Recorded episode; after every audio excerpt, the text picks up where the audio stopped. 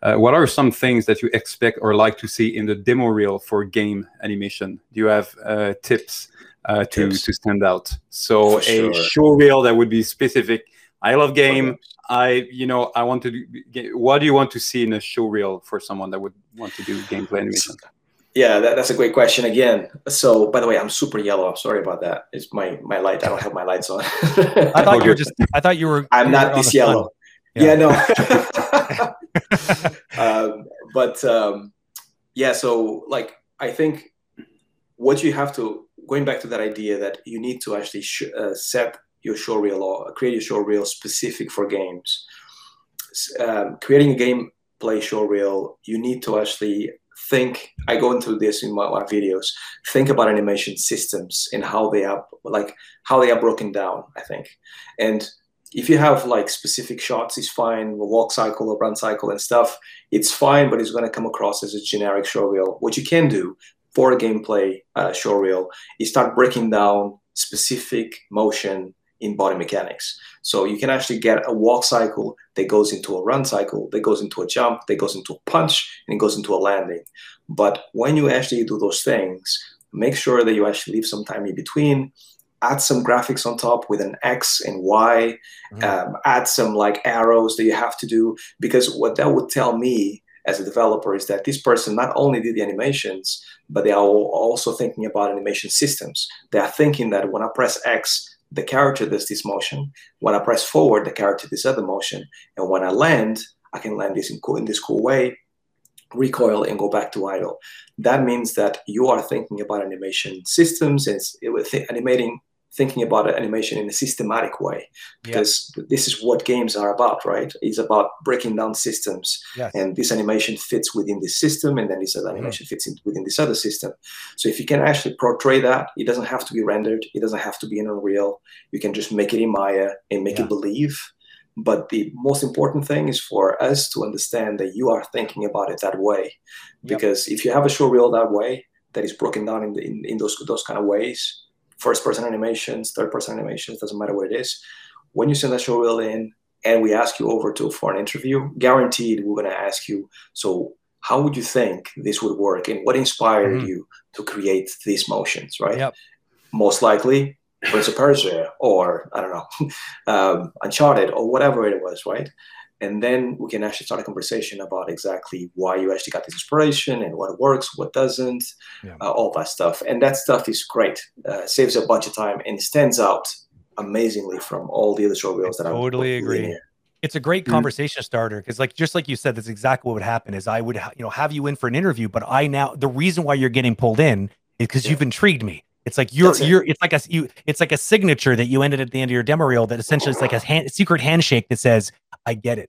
I understand that games are made up of multiple little pieces of little puzzle pieces and the gestalt is the game but i understand that my job is to make the little parts that make the game and i'm just trying to broadcast that just by the way you say that in a very subtle way on the reel is enough to make me go okay because next to that reel is usually just the typical a bunch of game cycle like just a bunch of run just, cycles and yeah. just these animations that I, am looking at right away going that would never fit into a game because of this exactly. this this and this and this For is sure. the thing it's like just the fact that you're thinking on that level immediately means that you're much more hireable right off the bat because yeah, you're, you're you're ready to be enter entering that into the world of making a game yeah and and something else to add and this is independently if it's for games or film people want to be entertained.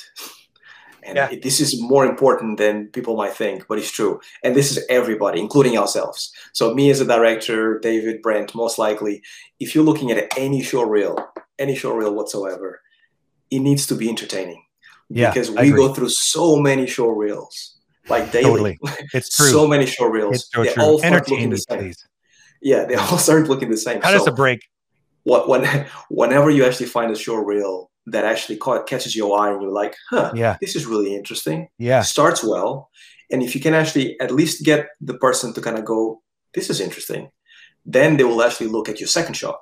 And the second shot maybe like allows them to see this third shot and so, so on and so forth until they get to the end of the show reel. If you make it to the end of the show reel, then it means that you are in for a treat because yeah. people are intrigued totally. about certain pieces, how yeah. you created certain things, and the yeah. timing and the spacing and this this animation has a lot of punch this one doesn't for these reasons yeah. and you start analyzing things because everyone does that in animation you start analyzing things and you start looking at, at the show reel like you used to when you were a student when you used to see someone really good animating yeah. and that's what i know that is an animator that i want to hire because i'm starting to like pick on things that i like and i dislike and yeah. that is cool because now you have my attention because mm. you made me see your show reel you made me you i'm enjoying your show reel and then i'm trying to think about what kind of things can i extrapolate from this that are useful to me in my in my company as a yeah. director? Can i hire this guy now? Yeah and that's all you need. You just need entertainment and making sure that people can see your work and feel intrigued about it. Because then yep.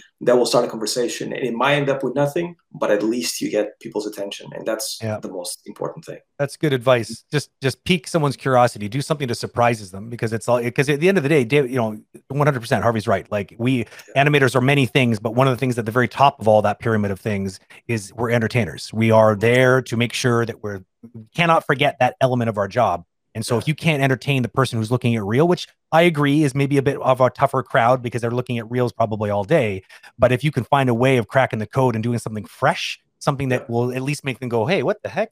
And we got to deliver the goods. It can't just be something that surprises oh, yeah. and then and then you just you just drop the ball. It's got to be catch my attention, and then show me you know what you're talking about, and then you're gonna get it. You're probably gonna at least get a call for for, a, for an interview. Yeah, uh, sure. I think Brent, we should do do a one hour stream of how to properly I, do a, a, a, show reel that will have not a bad idea. all the chance in the world to to. That is that is a good idea.